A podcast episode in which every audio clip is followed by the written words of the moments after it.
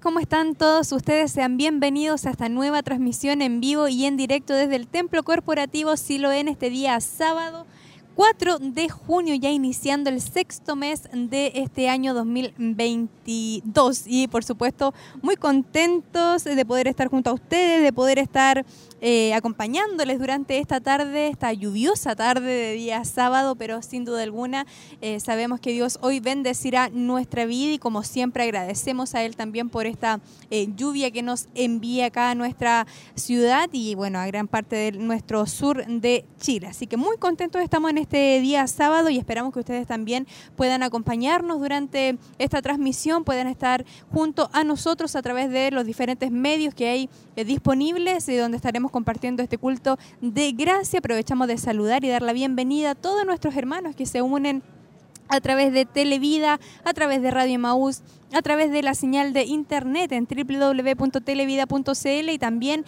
en emaús.cl y por supuesto a todos nuestros amigos, a todos nuestros hermanos que se unen a la sintonía de Facebook, nuestra transmisión en vivo y también a través de YouTube. Y por supuesto les invitamos también a que puedan dejarnos sus comentarios, sus saludos, a que puedan estar acompañándonos, puedan hacerse parte de esta transmisión a través de ese mensaje que estaremos nosotros también compartiendo junto a ustedes. Y de alguna manera poder saber cuál es la expectativa para esta tarde, si a lo mejor usted hoy no puede llegar, no puede congregarse, ya sea por alguna enfermedad, por algún motivo particular que no pueda permitirle, ¿cierto?, salir de su casita o a lo mejor está trabajando en este momento, pero ahí entonces puede estar acompañándonos a través de estos medios de comunicación y hacerse parte a través de la transmisión en vivo y en directo que estamos llevando hasta su hogar, donde esperamos que usted pueda ser partícipe. Sabemos que Dios hoy bendecirá nuestra vida de una manera especial a través de su palabra. Él nos habla, Él nos guía, nos dirige cada día a través de este mensaje, así que esperamos que hoy podamos estar todos muy atentos a la palabra del Señor y pueda hoy Dios bendecir nuestra vida de una manera especial. Queremos motivarles a que puedan ustedes dejarnos sus saludos, sus comentarios ahí a través de la transmisión y como siempre también motivarles a compartir esta transmisión en vivo, ya sea de Facebook o de YouTube, y de esta forma poder llegar a muchas otras personas que sin duda alguna necesitan el poder escuchar palabra del Señor. Así que comparta usted entonces esta bendición, pueda poner ahí en la transmisión de la página de Televida, donde está la transmisión en vivo, usted le pone compartir y automáticamente se va a compartir en su muro y de esta forma vamos a poder llegar a todos sus amigos, a sus familiares, a sus colegas de trabajo, a todas las personas que usted tiene ahí agregada en su red social, van a poder estar recibiendo de esta hermosa bendición que es el poder escuchar un mensaje, una palabra de nuestro Dios y compartir también cada uno de los momentos que estaremos viviendo dentro de este culto de gracia. Momentos de alabanzas, de adoración dirigidas por el Grupo Renuevo, momentos de oración estaremos teniendo también delante de la presencia del Señor y por supuesto nuestra vida también será ministrada a través de la palabra que Dios hoy ha preparado para cada uno de nosotros. Así que manténgase en nuestra sintonía y pueda compartir de esta tarde de día sábado a través de estos medios de comunicación y también recibir esa bendición maravillosa de nuestro Dios. Aprovechamos también esta instancia para poder recordarle a todos ustedes algunas actividades que hay ya programadas para la semana. Recuerde que el día martes 7 de junio está lo que es el culto de varones con el eslogan "Cómo defenderme sin vengarme". Es el tema que nuestros hermanos van a estar recibiendo, así que hay una invitación ahí abierta para todos nuestros hermanos entonces que puedan participar el día martes 7 de junio en el culto de varones, cómo defenderme sin vengarme. Un interesante tema que van a estar ahí escuchando, así que todos los hermanos cordialmente invitados a participar y también recibir ahí esa instrucción de parte de nuestro Dios. Y el miércoles 8 de junio a partir de las 19:30 es el culto de jóvenes que se divide, recordemos, en dos áreas por edad. Están los jóvenes adultos de 18 a 30 años que estarán con el tema cómo entender el Evangelio para discipular en forma efectiva, y los jóvenes adolescentes que van entre los 12 y 17 años con el tema la subasta, hablemos de tu salvación. Son los dos temas que se van a estar dando de acuerdo a la edad, así que usted puede participar también. De esa forma reciben esos temas más de acuerdo a lo que está pasando cada uno. Así que la invitación también para todos los jóvenes entonces a poder congregarse el miércoles 8 de junio a partir de las 19:30 horas. Y nosotros seguimos acá en el Templo Corporativo Siloé, invitando a cada uno de ustedes a que puedan permanecer en nuestra sintonía. Hay muchas actividades, hay muchos trabajos que se están realizando. El día de ayer estuvieron nuestras hermanas también, nuestras hermanas damas de Siloé, en una hermosa vigilia que se estuvo realizando ahí en el Templo Siloé en Chillán, y queremos aprovechar de tomar las apreciaciones de nuestras hermanas quienes estuvieron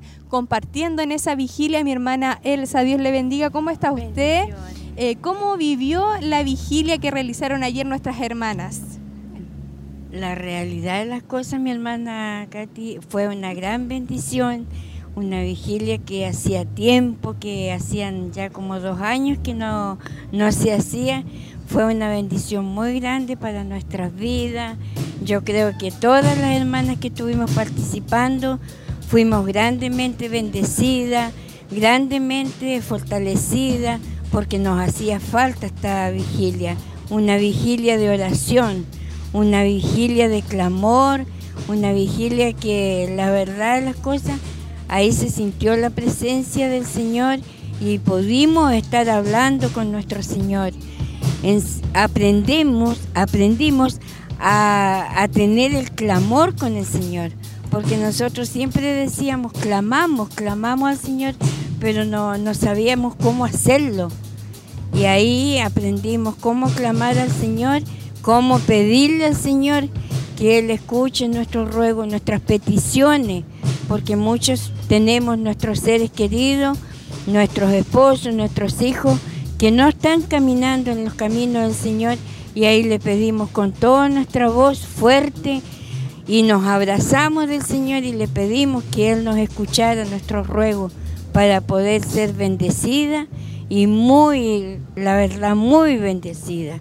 Amén. Muy bendecida, mi hermana. Mi hermana Elsa, estuvieron desde las 12 de la noche aproximadamente, ¿hasta qué hora en la mañana? Estuvimos hasta las 12, de las 12 de la noche hasta las 7 de la mañana. ¿Y cómo vio usted el ánimo de las hermanas que participaron? Muy, muy animadas. Mis hermanas estuvieron todas muy animadas, con mucho deseo de estar en la presencia del Señor. Se sintió una presencia muy hermosa, se sintió el fuego del Señor ahí, se sintió la presencia del Señor. La verdad de las cosas que hacía mucha falta, mi hermana Katy, esta vigilia, mucha falta. Y esperando en el Señor que podamos seguir adelante vigilando, porque eso es lo que tenemos que hacer. Amén. Seguir vigilando, seguir adelante, mirándose al blanco perfecto. Así es. Y hoy nuevamente está aquí para recibir una doble bendición. Nuevamente estamos aquí para tener una doble bendición, para poder estar otra vez llenando nuestras vidas, amén, fortaleciéndonos y trabajando en la obra del Señor. Amén. Porque eso es lo mejor de todo, trabajarle al Señor. Así es, mi hermana Elcita. Muchas gracias. Dios le bendiga mucho. Muchas gracias, mi hermana. Amén. Ahí está nuestra hermana Elsa Suyabre, quien también está trabajando ahí en la obra del Señor, a pesar de que viene, cierto, de esta vigilia, pero también ahí viene una vez más para ser bendecida y fortalecida por el Señor. Y como decía, una hermosa bendición vivieron ahí nuestras hermanas en esa vigilia. Así que la invitación para todas las que no pudimos asistir, cierto, es a poder estar atentas a las próximas fechas, a los próximos eventos que se han estado o que se van a estar realizando, y poder asistir, porque sin duda alguna hay una bendición especial de parte de nuestro Dios, y hoy nuevamente queremos recibir, cierto, de esa bendición. Así que nosotros por eso les motivamos a todos ustedes a que puedan estar participando junto a nosotros, a que puedan estar congregándose y de esa forma ser instruidos cada día por la palabra maravillosa de nuestro Señor Jesucristo. Seguimos acá conversando con nuestras hermanas. Mi hermana Verónica, Dios le bendiga, ¿cómo está? También tuvo la oportunidad de poder participar ahí de la vigilia de Dorcas. ¿Cómo fue su experiencia? Bendición, hermana Katy. Bueno, sí, también pude participar y fue una experiencia bastante linda. La verdad es que había participado una vez antes, pero no me había quedado toda la vigilia completa. Y había sido obviamente antes de la pandemia y bueno, fue una experiencia bonita, ¿cierto? El poder estar vigilando, porque la verdad es que yo con 3 niños es como difícil, y levantándome temprano es difícil en realidad para mí acostarme tarde. Entonces, para mí realmente era un sacrificio poder estar despierta toda la noche, y lo más lindo es que para mí no fue pesado. De repente cuando me di cuenta de la hora ya eran como las 5 de la mañana y de verdad que no tenía sueño y sentía que eso era como una victoria, porque en realidad el poder estar en oración, en coinonía con las hermanas y en un mismo espíritu, uno se puede dar cuenta que tal vez el haber estado sola hubiera sido pesado para mí, pero en el mismo espíritu todas juntas fue una linda experiencia. Sí, quizás muchas iban también con ese temor de que ya había tanto tiempo que no se hacía una vigilia, que el mismo hecho de poder mantenerse despierta a lo mejor daba un poquito de miedo a muchas de nuestras hermanas, pero la noche pasó bastante rápido, me dice usted. Sí, la verdad es que los clamores, los 2 primeros clamores y la predicación que hizo la pastora fueron muy rápidas, y la segunda parte que hubo de esta vigilia también fueron unos clamores distintos que se realizaron, que lo hicimos en conjunto más o menos como de 2 hermanas. Fue bastante dinámico, porque a veces uno puede pensar que yo no sirvo para interceder como otras hermanas, pero eso es lo lindo de ser un cuerpo, nos ayudamos. Sirve para que las hermanas que están recién comenzando puedan escuchar cómo se intercede y las otras hermanas puedan ayudar a las más nuevas. Entonces a mí me pareció bonito, y el ambiente que se dio, y como le repito, es que no fue pesado para nada. ¿Cuántas hermanas habían aproximadamente? Yo creo que como 60 hermanas. Estábamos reunidas y de acá de Chillán, y también hubieron hermanas que asistieron de los locales. Y hoy tiene la fuerza para estar aquí nuevamente en el culto. Sí, igual para mí era como preocupante, porque yo no participo durante la semana porque tengo un hijo más chiquitito que se acuesta temprano, entonces para mí es importante estar los sábados y los domingos, y pensaba igual el ir, que tal vez hoy no podía venir, pero en realidad no fue así. Entonces todo el Señor lo hace perfecto. Pude gozar más noche y sé que hoy día también me voy a poder gozar. Amén. Muchas gracias, hermana Verónica. Amén. Dios le bendiga mucho. Bien, ahí están nuestras hermanas quienes han estado participando de esta vigilia que se realizó el día de ayer.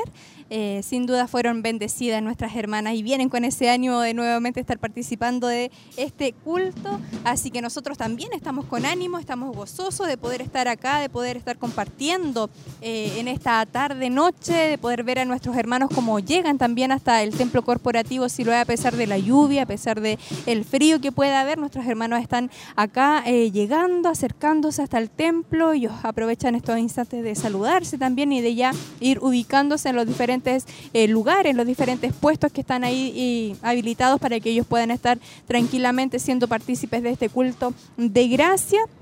El culto que estaremos escuchando en esta tarde, el mensaje que hoy nos corresponde es la lección número 10 de la serie, la oración, que lleva como nombre Estorbos a la oración eficaz. Así que esperamos que usted pueda estar ahí bien atento entonces a este hermoso mensaje, que sin duda alguna bendecirá también nuestra vida.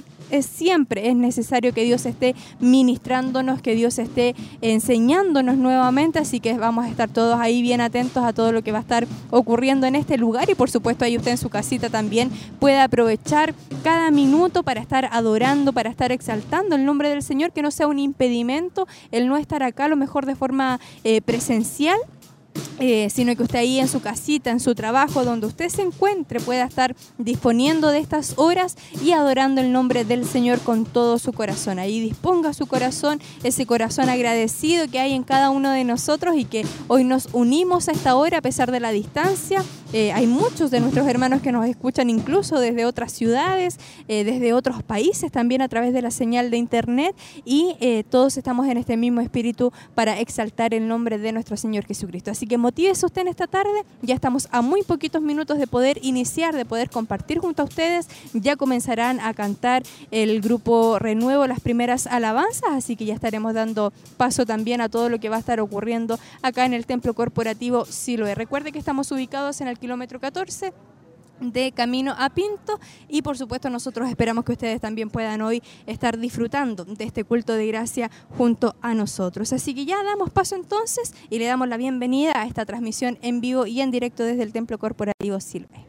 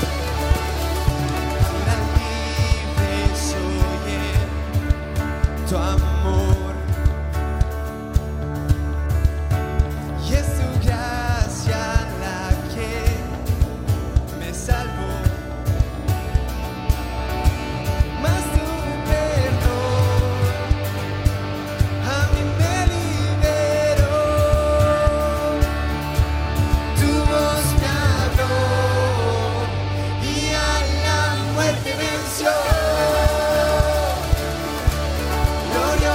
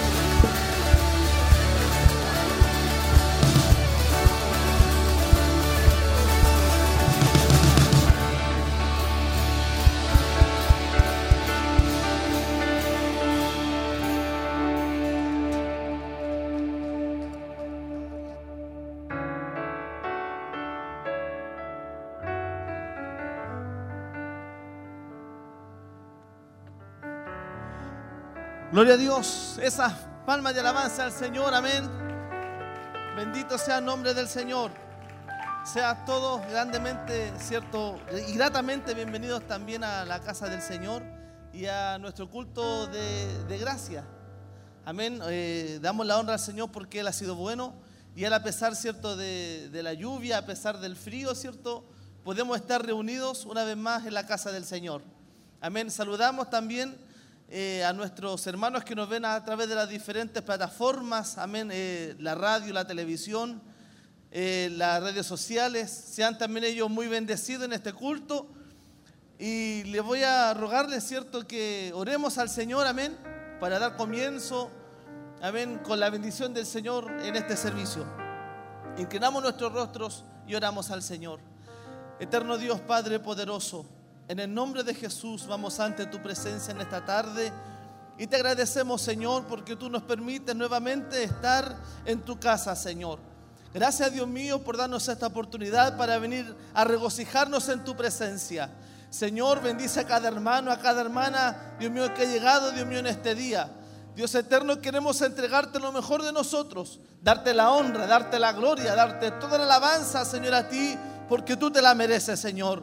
Dios eterno, pedimos en esta hora de que usted tome el dominio de nuestros corazones, Dios eterno. Entregamos a usted nuestras cargas, nuestras enfermedades, nuestras dificultades, Señor. Dios mío, y pedimos, Padre, en esta hora, que tu Espíritu Santo pueda, Dios eterno, bendecir nuestras vidas en esta hora, Señor. Rompe toda cadena que nos ata para que podamos alabarte con libertad, Señor. Dice tu palabra que donde está el Espíritu de Dios hay libertad. Y creemos de que tu Espíritu Santo está en esta hora, en este lugar, moviéndose, libertando nuestra vida, Señor, tocando nuestros corazones. Si hay alguien que no conoce, Dios mío, tu Evangelio, que en esta hora, Dios mío, también pueda conocerte, Señor. Rogamos, Dios mío, ese milagro de la salvación para aquellas vidas. Oramos, Dios mío, por aquellos que nos ven, Dios mío, a través de las pantallas, aquellos que nos escuchan a través de la radio, Señor. Sea usted también ministrando sus corazones, Dios eterno, ministrando su vida y bendiciéndoles a través de este culto. Dirige todo lo que se va a hacer en esta tarde, Señor, y honramos y bendecimos tu nombre en esta hora, y te damos toda la gloria, toda la honra y toda la alabanza a ti, Señor, porque usted es digno, Señor amado, de ser alabado. Dios mío, bendice nuestras vidas. En el nombre de Jesús te lo pedimos. Amén y amén, Señor. Esas palmas de alabanza al Señor, amén. Bendito sea el nombre del Señor. Y seguimos adorando y alabando al Señor con el Grupo Renuevo.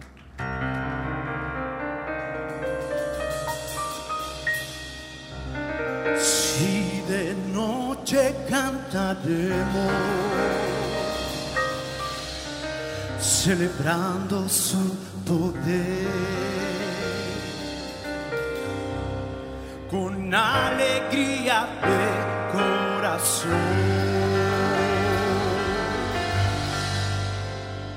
como el que va con la flauta al monte del Señor.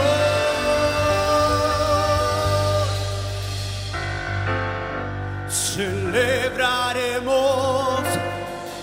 su poder. ¡Aleluya! ¡Adoramos, Señor! ¡Bendito sea el nombre de nuestro Dios!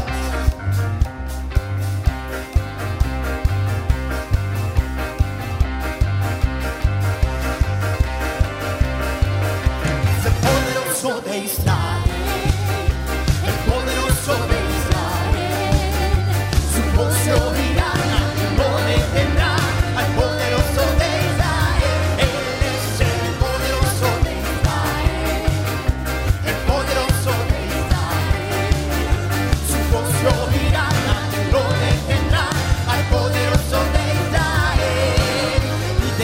Cantaremos sembrando su poder con alegría de corazón.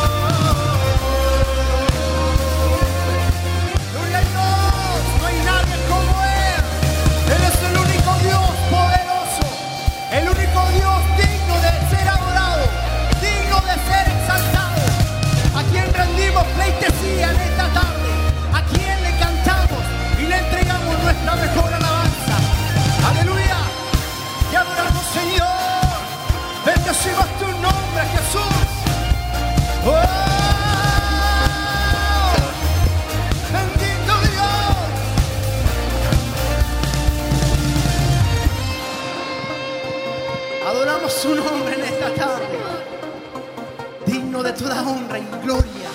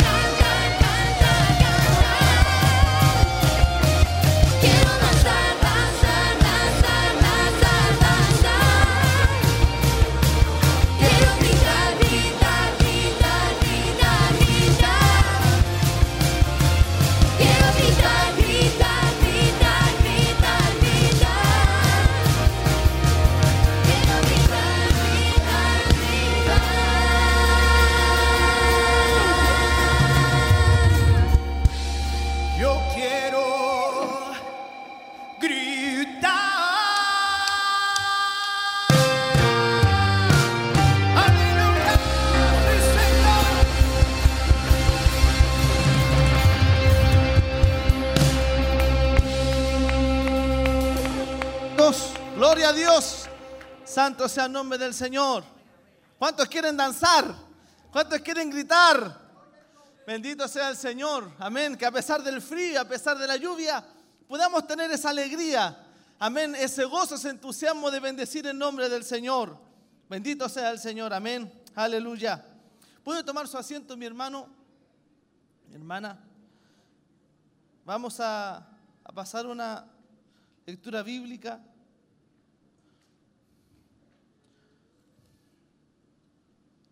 Vamos a leer el Salmo 8 en el nombre del Señor.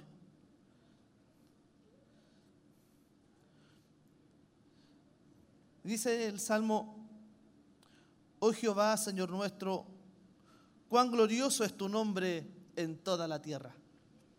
Has puesto tu gloria sobre los cielos. De la boca de los niños y de los que maman fundaste la fortaleza a causa de tus enemigos, para hacer callar al enemigo y al vengativo.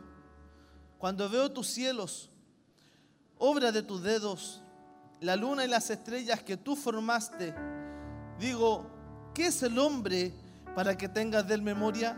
¿Y el hijo del hombre para que lo visites? Le has hecho poco menor que los ángeles, gloria a Dios, y lo coronaste de gloria y de honra. Le hiciste señorar sobre las obras de tus manos. todo lo pusiste debajo de sus pies, ovejas y bueyes, todo ello, y asimismo las bestias del campo, las aves de los cielos y los peces del mar, todo cuanto pasa por los senderos del mar. Oh Jehová, Señor nuestro, cuán grande es tu nombre en toda la tierra. Bendito sea el Señor. ¿Cuántos creen que el nombre de nuestro Dios es grande? ¿Cuántos creen que el nombre de nuestro Dios es poderoso? Él es grande en este lugar. Él es grande en nuestras vidas. Él es grande en nuestra familia. Él es el grande. Bendito sea el nombre del Señor. Vamos a orar al Señor, amén. Vamos a pedirle que Él sea gobernando nuestras vidas. Si en algún momento de nuestra vida hemos desplazado al Señor y hemos tomado otras cosas como prioridad en nuestro corazón, pidámosle al Señor que Él sea grande nuevamente en nuestros corazones, que Él sea grande nuevamente en nuestras vidas, que Él sea el primero en todo. Padre eterno, Dios poderoso, vamos ante tu presencia nuevamente y te damos gracias, Señor, porque tu presencia está en este lugar. Gracias, Señor, porque tu Espíritu Santo se mueve de una manera especial, Señor, en esta tarde. Queremos, Padre mío, orar en esta hora y pedirte, Señor eterno, de que tú seas el primero en nuestros corazones. Señor, muchas veces las cosas de la vida nos hacen alejarnos de ti, Señor. Y amamos otras cosas antes que a ti. Pero, Señor, como dice este salmo, Señor, tú nos coronaste de honra, de gloria a nosotros. ¿Y cómo no darte la honra y la gloria a ti también? Señor, tú eres digno de ser alabado. Señor, tú nos has hecho un poco menor que los ángeles. ¡Qué gran privilegio! ¡Qué gran honra, Señor! El poder ser un poco menor que los ángeles, Señor. Te pedimos, Padre, en esta hora que nos perdones si hemos fallado, Señor, si te hemos desplazado. Dios mío, vuelve a tomar el lugar que corresponde en nuestras vidas. Toma el primer lugar en nuestro corazón, Señor, para que podamos servirte con toda libertad, para que podamos servirte, Señor eterno, con todo nuestro corazón y no desmayemos, Señor. Padre eterno, te pedimos en esta hora, Señor, que su presencia siga moviéndose en este lugar, que sigas, Dios mío, tomando el dominio y el control de nuestros corazones, Señor. Padre amado, oramos en esta hora también por tu palabra. Señor eterno, oramos por nuestro obispo, Dios mío, el cual tiene que predicar tu mensaje. Señor eterno, usa a tu siervo, Señor amado. Dale cada día, Dios mío, de tu Espíritu Santo. Dale cada día más de tu gracia, Señor. Dios mío, para que tú puedas, Dios mío, cada día, Señor, hablarnos. Dios mío, ministrar nuestra vida, Señor, conforme a tu palabra. Usa a tu siervo en esta hora. Y coloca en nosotros, Dios eterno, un oído atento, un oído presto para poder escuchar tu voz. Padre amado, rogamos en esta hora que esa presencia de tu Espíritu Santo pueda, Dios mío, gobernar nuestras vidas y sea llenando cada vacío, Dios mío, que hay en el corazón. Rogamos en esta hora, Dios eterno, tu bendición en el nombre poderoso de Jesús. Amén y amén, Señor. Esas palmas de alabanza al Señor. Bendito sea Dios. ¿Cuántos están contentos? ¿Cuántos están gozosos en esta hora? Amén. Seguiremos adorando y seguiremos bendiciendo el nombre de nuestro Dios. Amén. Seguimos cantando con el Grupo Renuevo.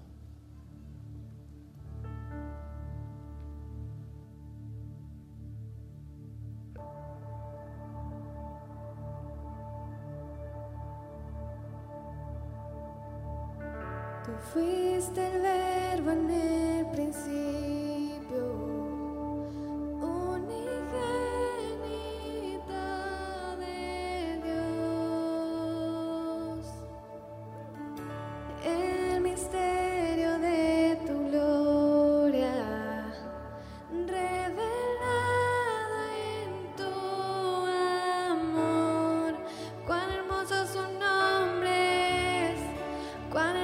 Su nombre es el nombre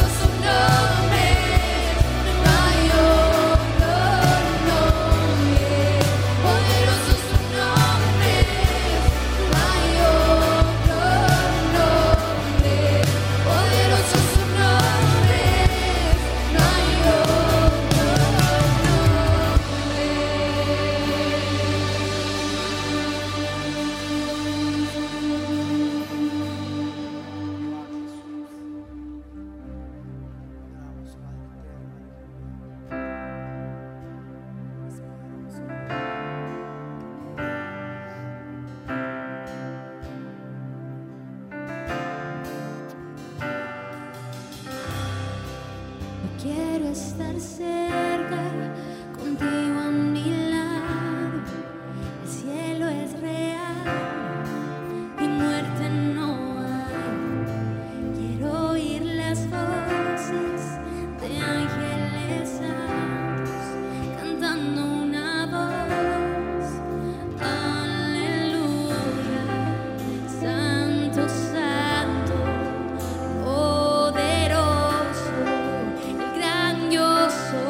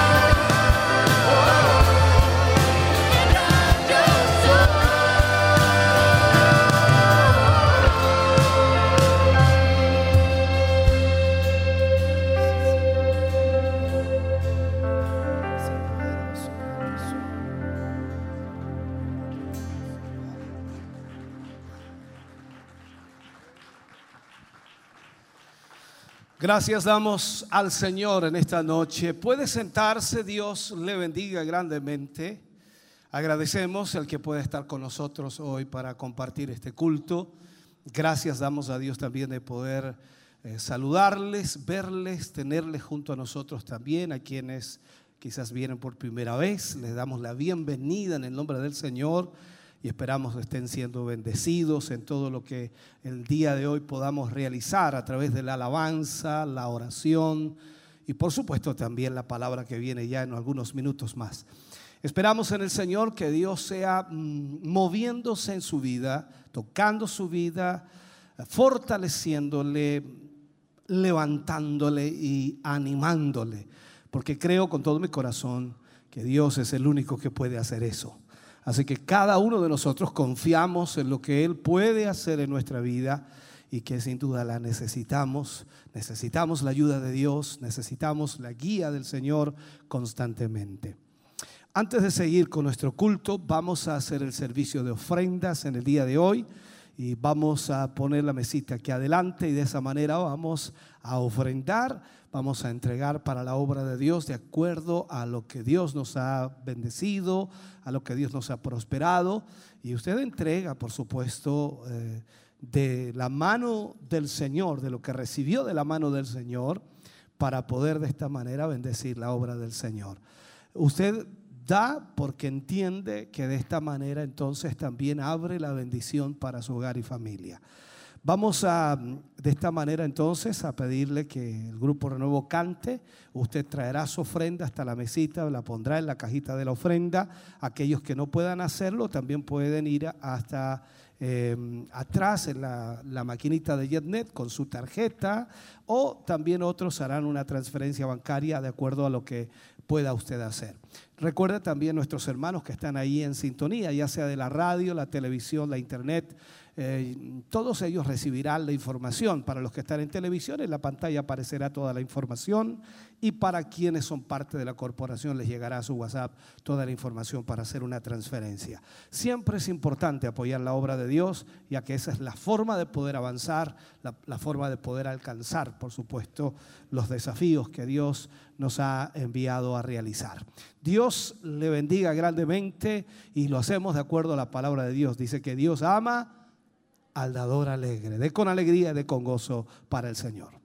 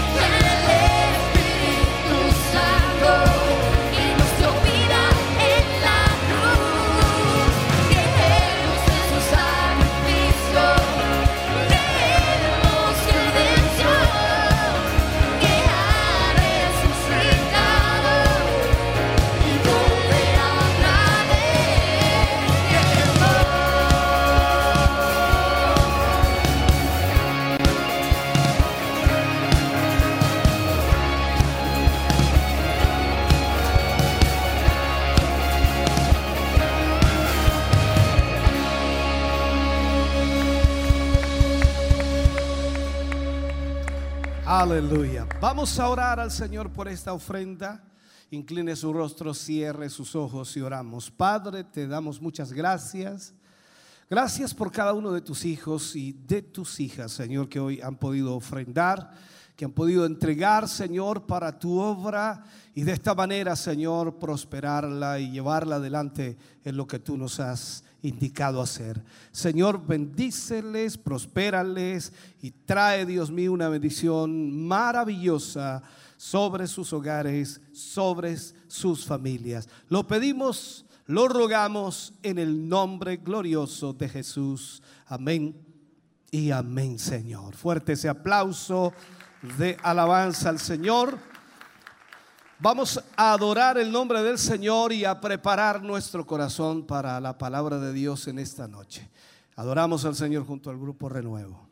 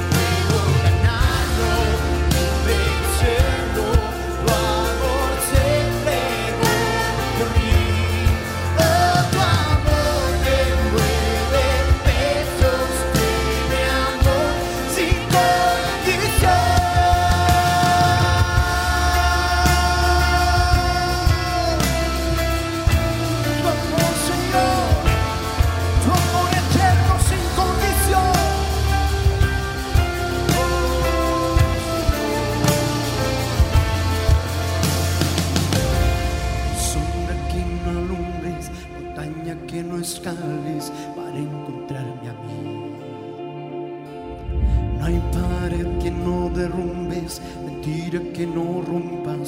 encontrar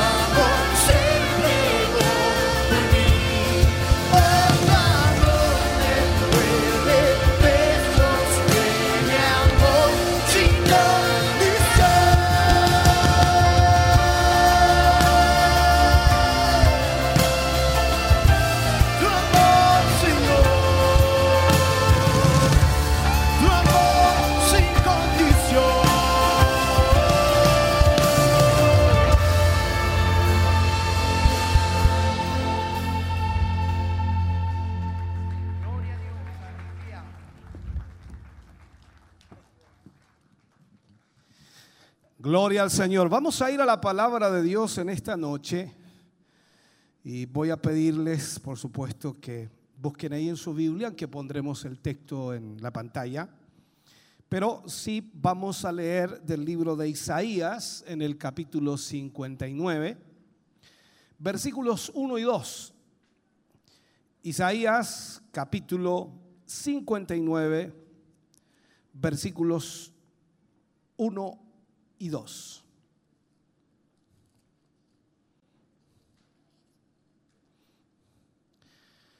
Leemos la palabra del Señor, lo hacemos en el nombre de nuestro Señor Jesucristo.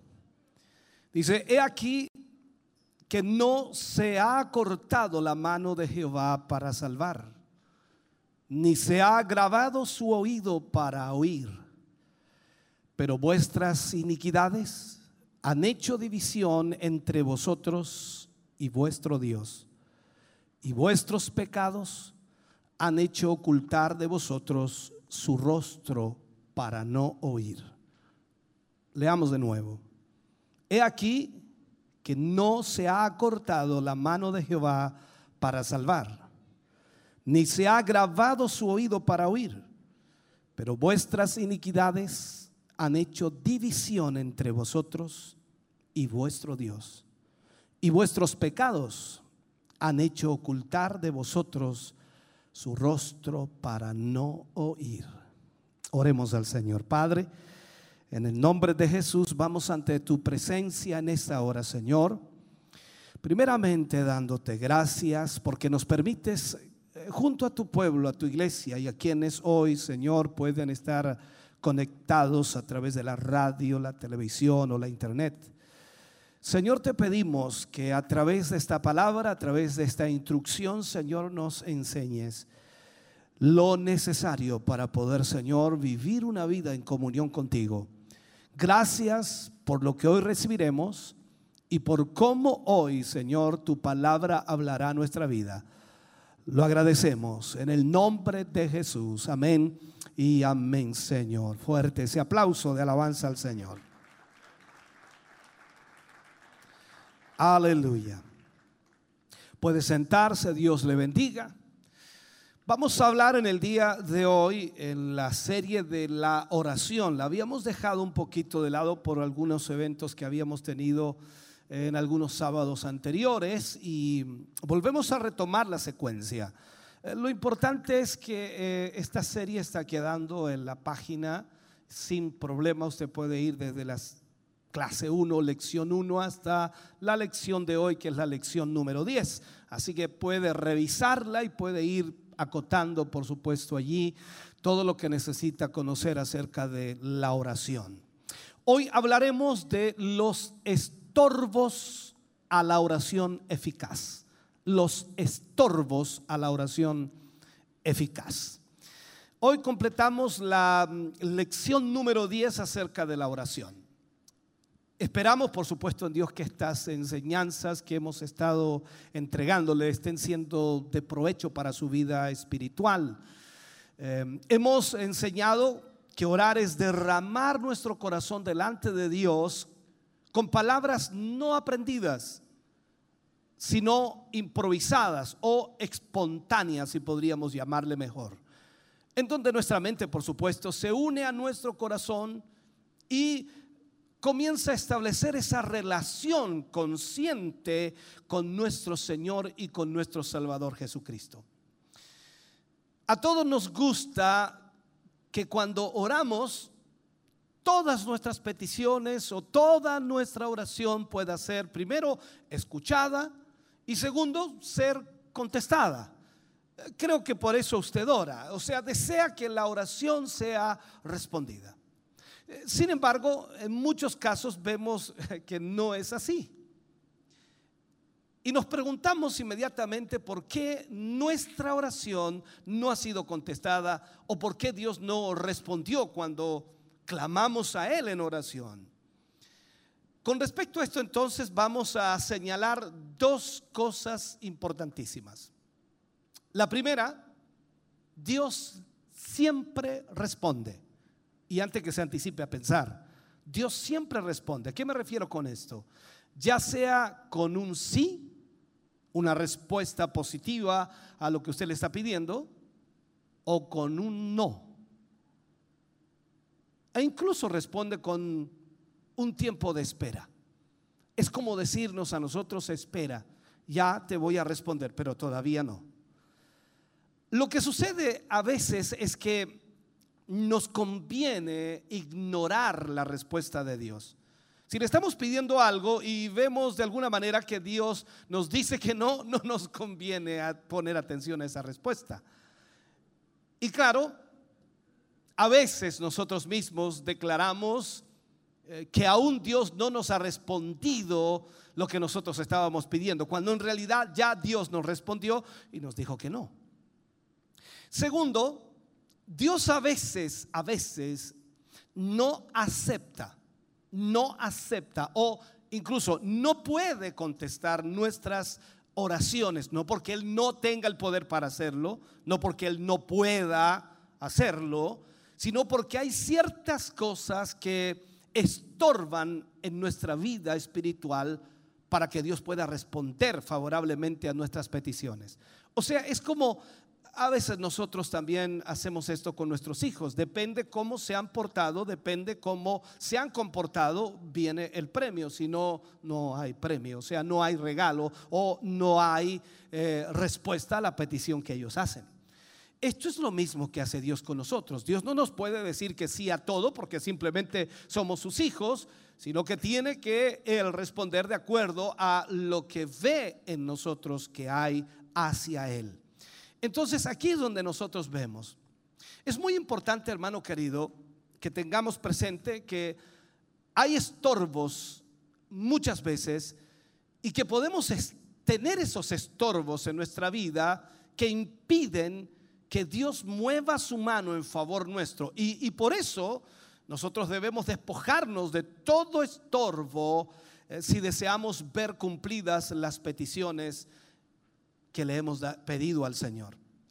La mejor manera de no tener basura en nuestra vida espiritual o algo que obstaculice, a eso me refiero, en nuestra vida espiritual, para que no haya obstáculo en nuestra vida de oración, entonces nosotros tenemos que tener mucho cuidado en eso y tenemos que observar nuestra vida. Si nosotros no hemos podido evitar o limpiar nuestra vida espiritual para que nuestra oración no tenga estorbo, entonces tenemos que tener mucho cuidado eso, tenemos que hacerlo cuanto antes. Ahora, la mayor parte de los cristianos no saben qué es lo que es un estorbo. Ellos dicen: no, pero es que yo oré, yo clamé, yo le pedí al Señor y Él no me ha respondido. Ellos piensan que Dios simplemente es alguien que tiene que responder a todas las oraciones que alguien haga, y no es así. Si analizamos nuestras vidas, nos daremos cuenta que hay a lo menos 10 bloqueadores o 10 estorbos comunes para la oración eficaz. O sea, para que Dios pueda responder a nuestra oración hay por lo menos 10 estorbos.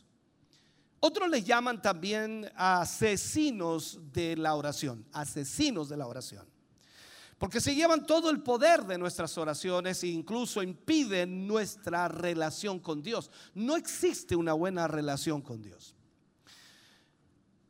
Si encuentra que uno o más de estos bloqueadores que vamos a analizar, que vamos a ver, que vamos a observar, se ajustan a usted, por supuesto, lo que tiene que hacer es confesarlo ante Dios y pedirle perdón.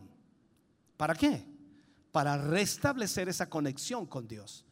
Aquí lo más importante es la conexión con Dios. De ahí todo lo demás puede ser perfectamente bueno. Pero lo primero es la conexión con Dios. ¿Cuáles entonces son los principales estorbos de la oración? Vamos a ver el primero y si quiere anótelo allí, apúntelo, creo que es necesario y también importante. Lo primero que vamos a poner allí es los pecados no confesados. Pecados no confesados. El pecado que no es confesado es quizás el más común de los asesinos de la oración. Veamos en la Biblia, Salmo 66, versículo 18 al 20. Habla allí, por supuesto, el salmista y escribe de esta manera. Dice, si en mi corazón hubiese yo mirado a la iniquidad, el Señor no me habría escuchado, mas ciertamente me escuchó Dios, atento a la voz de mi súplica. Bendito sea Dios, que no echó de sí mi oración, ni de mí su misericordia. ¿Se fija lo que pasó aquí? El salmista está diciendo, si mi corazón hubiera mirado iniquidad, entonces el Señor no me habría escuchado. Aquí es donde vemos entonces que los pecados no confesados son un estorbo para que Dios pueda responder o para que Dios pueda escuchar. Cuando la Biblia habla entonces de mirar el pecado, se refiere al pecado inconfesado, que no se ha confesado. Dios es perfecto, Él es santo y no puede tolerar el pecado en nosotros. Y como resultado entonces, ese pecado le resta el poder a nuestras oraciones. La buena noticia, por supuesto, es que Dios nos perdona cuando confesamos el pecado y este desaparece. Eso es lo bueno de Dios, que cuando usted viene al Señor y confiesa su pecado, el Señor lo perdona y su pecado desaparece. O sea, es como decir de alguna manera que los antecedentes de su maldad, de su pecado, se borran y no tenemos que rendir más cuenta por ello. No es que usted pidió perdón hoy al Señor en cuanto a un pecado que usted cometió y al otro día debe pedir perdón otra vez y la otra semana otra vez y otra. No, esto no es así. Cuando usted le pide perdón a Dios por un pecado, Él borra ese pecado y ya no tiene que rendir cuentas a Dios por eso. No solo Dios perdona nuestro pecado, sino que decide verdaderamente olvidar todos los pecados pasados cuando le pedimos perdón a Él. En ese momento entonces se restaura nuestra relación y también nuestras oraciones vuelven a cobrar poder, vuelven a ser oídas, vuelven a ser escuchadas por Dios. Nuestras oraciones son oídas por Dios cuando usted y yo confesamos nuestros pecados. Ahora, nuestras acciones pasadas pueden aún tener sus consecuencias, pero el pecado en sí recibió perdón. Todos entendemos esto, que cuando hacemos algo malo tiene su consecuencia. Si usted miente a alguien, ha mentido y eso es pecado, debe pedirle perdón a Dios, pero la consecuencia de esa mentira posiblemente la arrastre durante mucho tiempo hasta que pueda subsanarse la situación. En todo orden de cosas, el pecado, por supuesto, puede tener sus acciones o sus consecuencias por el hecho de que aunque pidamos perdón, las consecuencias permanecen. Entonces, si ha confesado su pecado y lo ha rendido a Dios, le ha pedido perdón al Señor, pero continúa siendo acusado en su mente, en su corazón, esa no es la voz de Dios que está escuchando. Es Satanás, el acusador, atacándole, diciéndole que usted no es digno, que usted no merece, que usted no puede estar aquí, que usted no debiera alabar a Dios. Siempre recuerde, el perdón de Dios es completo. Y el perdón de Dios, como lo enseñaba también en un mensaje, es un compromiso que Él hace, es una promesa que Él hace hacia sus hijos. O sea, Él nos perdona porque Él promete perdonarnos.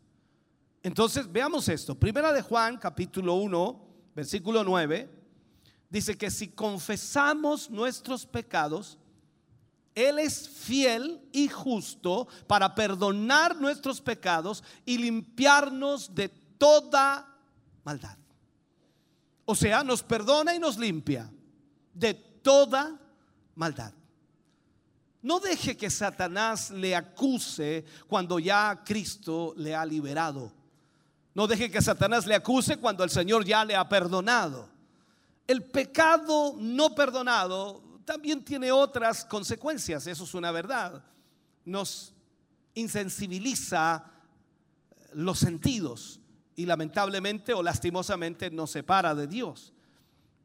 Analiza el caso de Adán, por ejemplo, Adán y Eva, cuando vemos en la Biblia, cuando ellos pecaron, ¿qué hicieron? Se escondieron de Dios.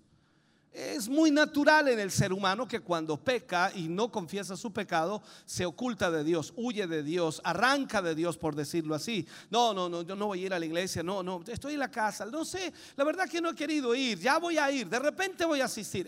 Esas cosas, hermano querido, comienzan a pasarnos la cuenta. El pecado demanda la posesión del hombre, o sea, lo retira de alguna manera de la comunidad de los creyentes, porque la persona en sí no ha confesado su pecado. Y mientras más aislado esté esa persona, más destructivo será el pecado o el poder del pecado sobre ella, y más destrozo será este aislamiento. O sea, todo comienza a caerse en pedazos. El pecado desea permanecer en oculto, siempre es así. El pecado siempre quiere permanecer en oculto. Pero la Biblia dice que no hay nada que no tenga que ser demostrado a la luz. El pecado huye de la luz siempre. En la oscuridad y en el silencio tiene la capacidad de envenenar todo nuestro ser, de una u otra manera. El pecado también nos aparta de las personas, de la comunidad de los creyentes, y el estar lejos de otros cristianos es un hecho que comienza a pasarnos también la cuenta. Evita que nosotros recibamos el beneficio de rendir cuentas. Entonces, si está albergando un pecado, si en su vida en este momento está albergando un pecado que no ha sido confesado, debe hacerlo. Debe confesarlo ante Dios y debe recibir el perdón de Dios. Despójese de eso, porque sin duda si no lo hace, eso está deteniendo y frenando, estancando el que Dios oiga su oración. Y está estancando también que usted se comunique con Dios.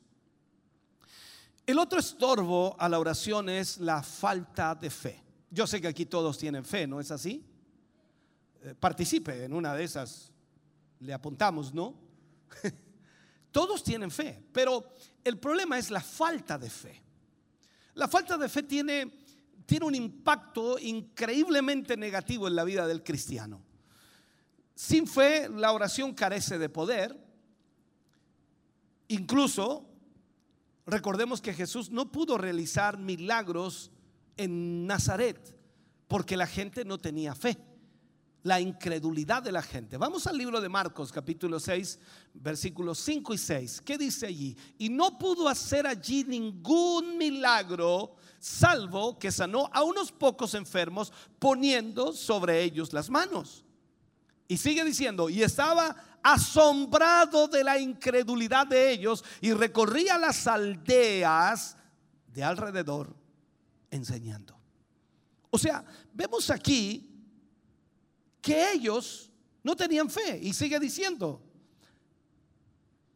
la palabra del Señor, que cuando vemos nosotros esto, que la gente sin fe no puede ver los milagros ni la gloria de Dios. Santiago también revela el efecto que produce de alguna manera la falta de fe en la oración. Santiago capítulo 1 versículos 6 y 7 dice, pero pida con fe, no dudando nada, porque el que duda es semejante, dice, semejante o es igual a la onda del mar que es dice, arrastrada por el viento y echada de un lugar o de una parte a otra.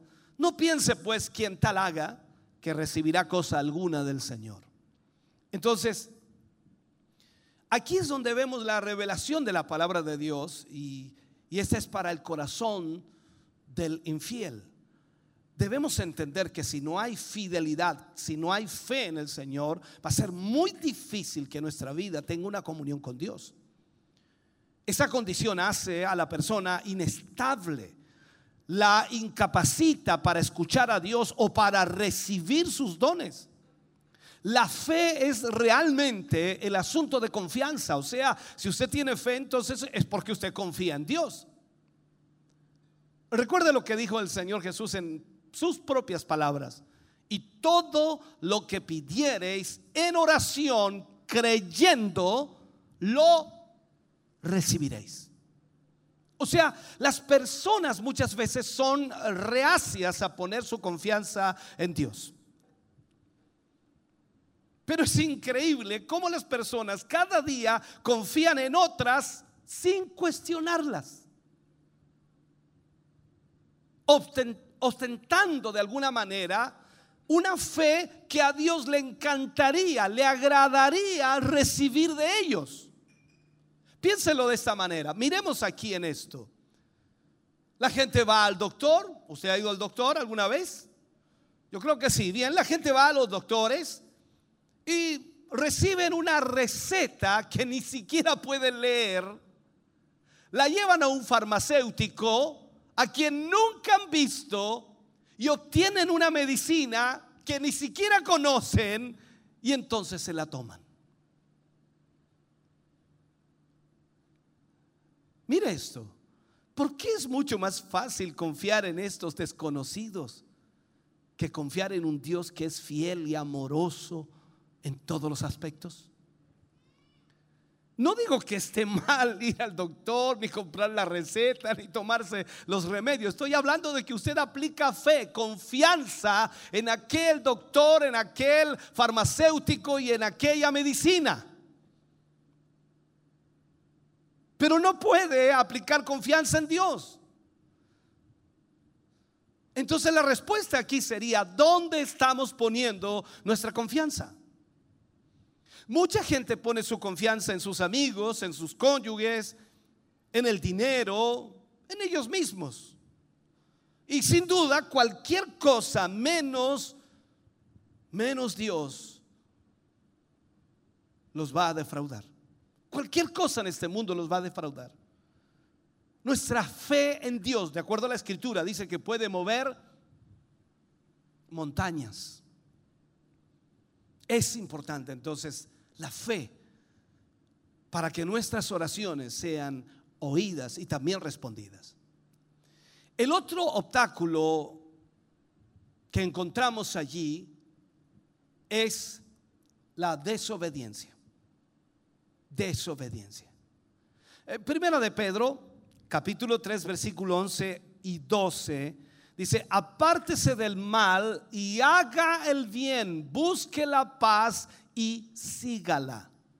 Porque los ojos del Señor están sobre los justos y sus oídos atentos a sus oraciones, pero el rostro del Señor está contra aquellos que hacen el mal.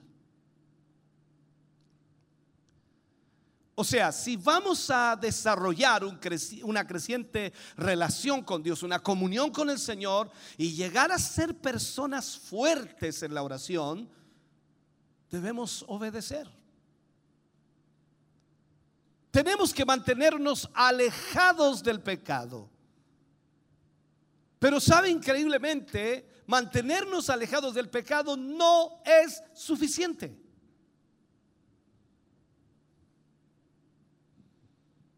Tampoco la fe.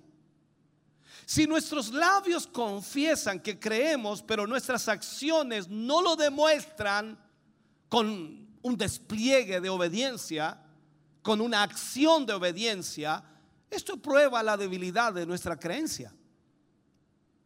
¿Cómo podemos decir que creemos en Dios si nuestras acciones no lo demuestran por ningún lado? La obediencia debe ser el resultado natural de la fe en Dios. Quien obedece a Dios confía en Él y le obedece. Ahora, Él no puede pasar por alto nuestra desobediencia. Dios nunca pasará por alto nuestra desobediencia, aun cuando tratemos de distraerle. Es imposible distraer a Dios, ¿no? Es imposible pillarlo desprevenido, es como decirlo así. Solo nuestra obediencia restaura nuestra relación con Él. Y eso, y solo eso, añade, por supuesto, poder a nuestras oraciones. Eso es lo que necesitamos entender. El otro estorbo es la falta de transparencia con Dios y con otros. Poco transparentes. Santiago capítulo 5 versículos 16 y 17. Santiago habla de esto y dice: confesaos vuestras ofensas unos a otros y orad unos por otros para que sean sanados. Dice: la oración eficaz del justo puede mucho. ¿Me está escuchando? Entonces Santiago lo que hace aquí es dar a conocer la verdad acerca de Dios. Cuando confesamos nuestros pecados unos a otros, es como decir: perdóname hermano, yo te fallé, sabes que hablé de ti, sabes que yo hice algo malo hacia ti, perdóname. Entonces cuando confesamos nuestros pecados unos a otros, lo cual requiere de nosotros primero una absoluta transparencia, ser honestos, Dios puede sanarnos y Dios puede limpiarnos. Es como decir: yo confieso mis pecados hacia los demás porque les fallé, porque hice algo malo, porque hablé, porque comenté, en fin, lo que haya sido que hice mal. Entonces cuando yo le confieso eso, mis oraciones son oídas por Dios, porque Él entonces viene, me sana y me limpia. Ahí experimentamos una restauración espiritual, una restauración física y también una restauración emocional. Esto es como cuando a usted le dicen: ¿cómo se siente hermano? ¿Animado? No estoy animado. Ahí esa sanidad viene. Entonces experimentamos una restauración espiritual, física y también emocional. Además, nuestra transparencia ayuda a otros porque les muestra que no están solos en sus dificultades. Todo lo secreto y oculto debe manifestarse. Esto es una dura lucha, hermano querido, hasta que se admite, por supuesto, el pecado con sinceridad, con honestidad, con transparencia. Yo sé que muchos de ustedes dicen: no, yo no tengo por qué confesar mi pecado al hermano porque yo lo confieso ante Dios. Sí, pero si le fallaste al hermano, si hablaste mal del hermano, si ofendiste al hermano, entonces tienes que pedirle perdón. No hay duda, Dios te va a perdonar cuando lo hagas, pero primero arregla con tu hermano. Recuerda lo que dijo el Señor cuando alguien venía y traía la ofrenda: si sabes que tu hermano tiene algo contra ti, ve y arregla primero con tu hermano y luego trae la ofrenda al altar. La parte más difícil de ser sincero es la confesión, confesar. La gente hoy día es sincera, pero atacando, dañando, ahí es sincera. No me gusta cómo se ríe usted. No me gusta eso, no me gusta usted. No, la sinceridad es en la confesión, debe ser en la confesión. El yo, el orgullo del ser humano, se convierte en una piedra de tropiezo y obra en temor, lamentablemente, porque daña totalmente nuestra imagen. Tenemos miedo de confesar nuestro pecado o confesar lo que hicimos mal, porque no queremos que sepan que somos débiles y que hemos fallado. Ahora, esto es algo que la sociedad en pleno lucha mucho hoy día. La gente trata de cuidar su imagen de una u otra manera porque eso es importante. Cada cual quiere culpar a otros por sus defectos y por sus problemas. Siempre culpamos a otro de nuestro estado, y si lo llevamos a la iglesia, culpamos a otros de nuestro estado espiritual. Yo estoy así por causa del hermano, de la hermana, de la iglesia, del pastor, de los líderes, en fin, estoy así por causa de. Yo no estaría así si no fuera por los hermanos. O sea, no podemos hacer eso. Cada cual, como dije, quiere culpar a otros. La transparencia, hermano querido, es difícil para muchas personas. La franqueza con otros puede tener incluso un profundo efecto con usted. La transparencia con Dios al orar es demasiado importante. Porque ¿quién más que Él puede ayudarnos? Yo no puedo ir delante del Señor y tratar de aparentar algo delante de Dios que en realidad no saco nada con aparentar, porque Él me conoce, Él sabe quién soy. Yo no saco nada con tratar de cambiar mi voz y decir, mi Dios amado. El Señor me dice, ¿eres tú, Hugo? Sí, Señor. ¿Y por qué me hablas así?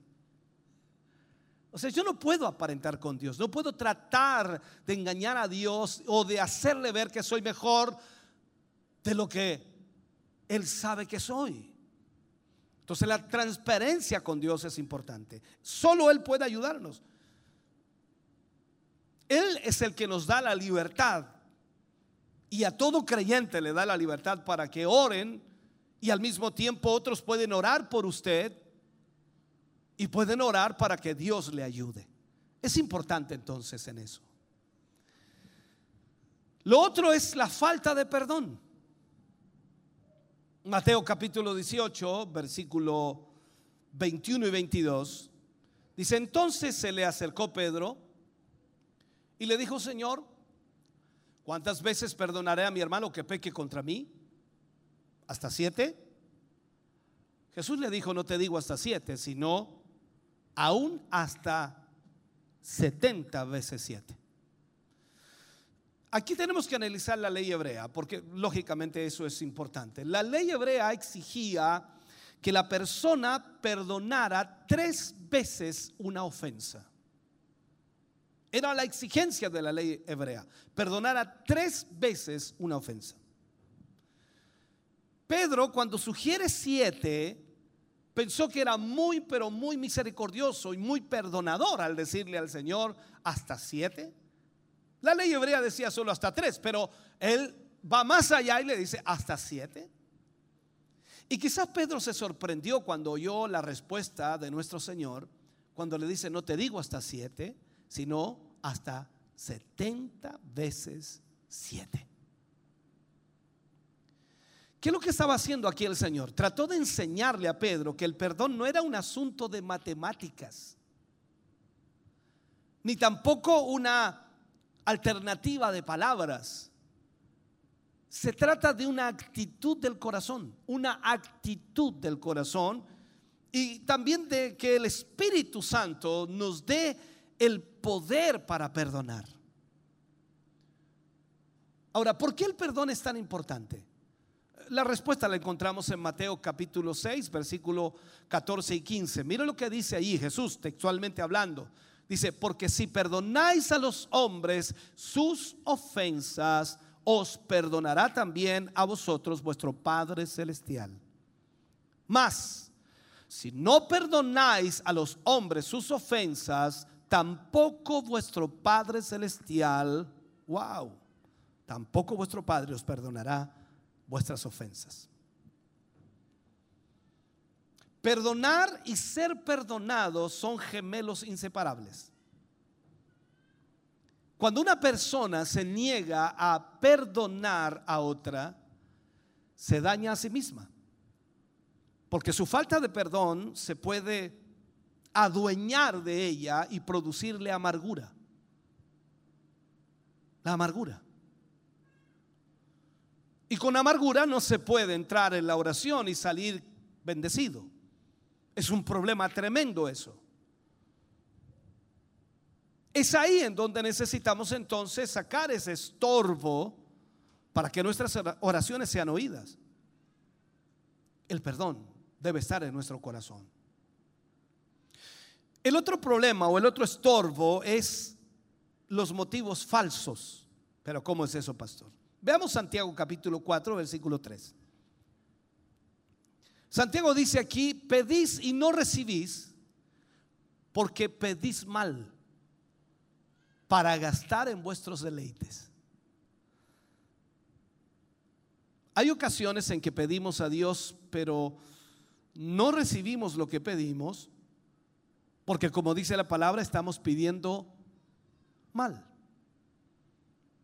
Esto es en el sentido de que pedimos egoístamente, pensando, por supuesto, solo en nuestro bien personal. Y ahí es donde se complica la situación.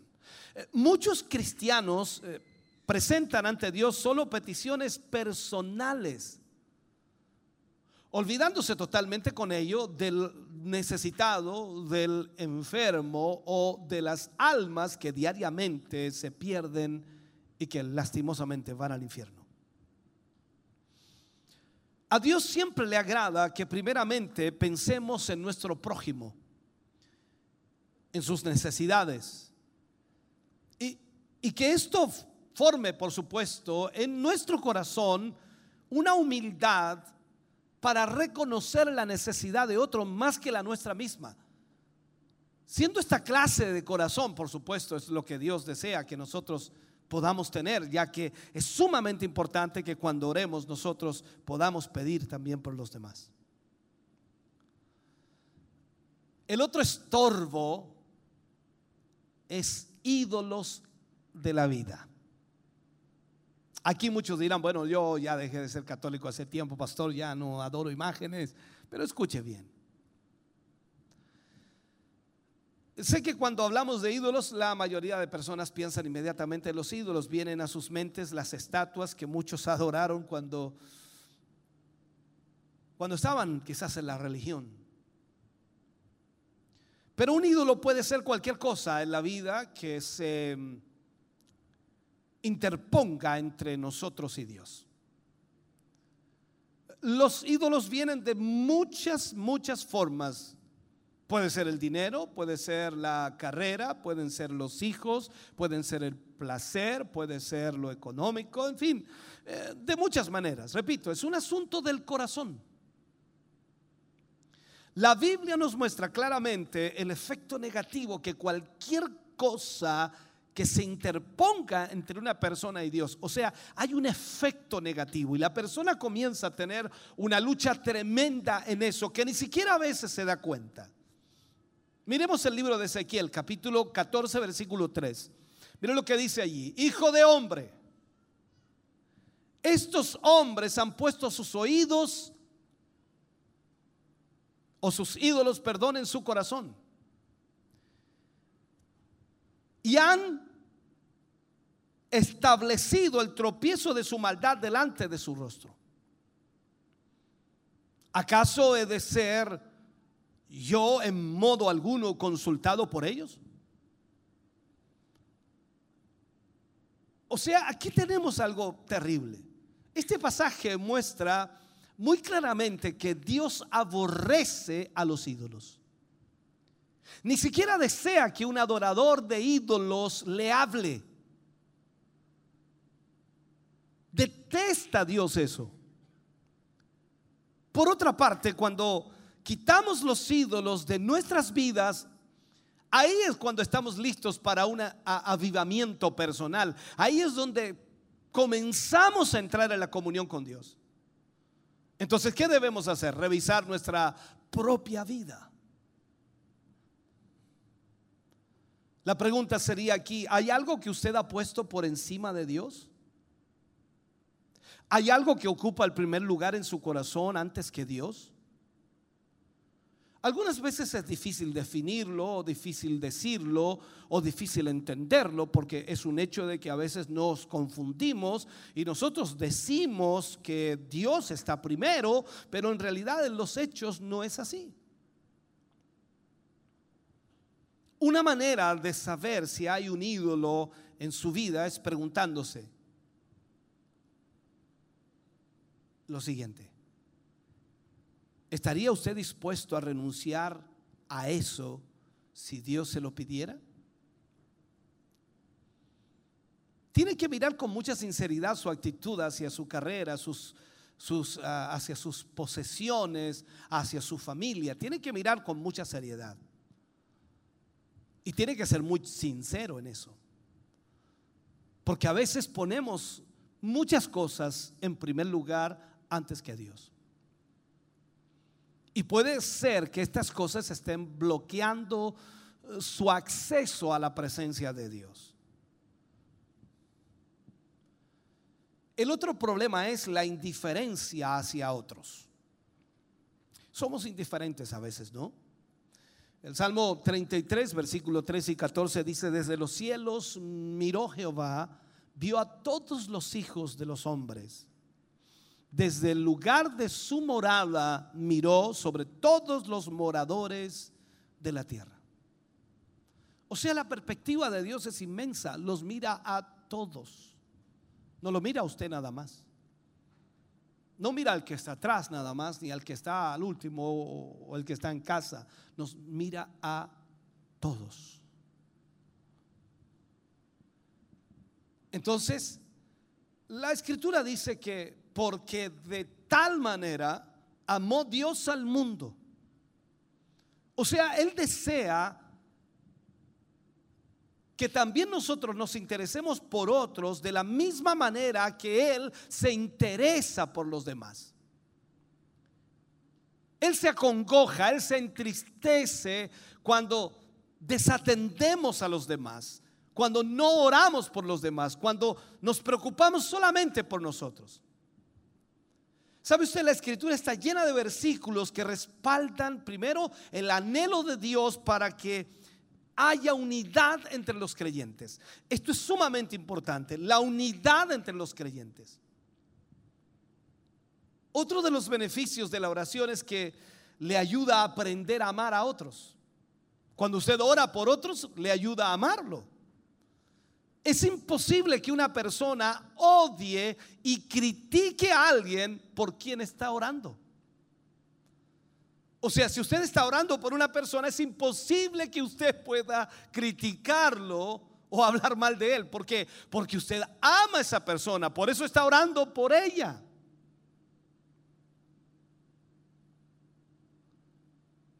Mi esposa siempre me dice, oramos por ti, estoy orando por ti.